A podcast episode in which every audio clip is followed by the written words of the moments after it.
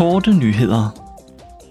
I denne uge vil Europaparlamentets udvalg mødes med repræsentanter for det spanske formandskab for EU-rådet.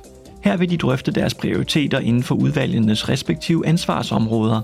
Spanien overtog rådsformandskabet i begyndelsen af juli og varetager det indtil udgangen af december. Ved et fælles møde, som finder sted i morgen i Bruxelles, vil FN's højkommissær for menneskerettigheder, Volker Türk, for første gang tale til medlemmerne af underudvalget om menneskerettigheder og medlemmerne af udvalget om borgernes rettigheder og retlige og indre anlægner. Fokus vil være på resultater og globale udfordringer på menneskerettighedsområdet.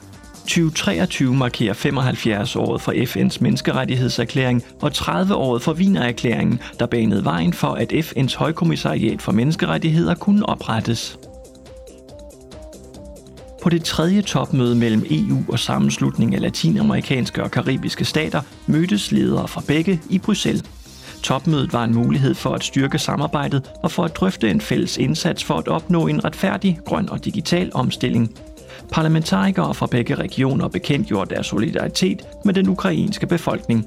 I en fælles erklæring fordømte de det ulovlige, uprovokerede og uberettigede russiske angreb Europaparlamentets formand Roberta Metsola mødtes med Brasiliens præsident Luis Inácio Lula da Silva, Ecuadors præsident Guillermo Lasso og Uruguays præsident Luis Lacalle Pou.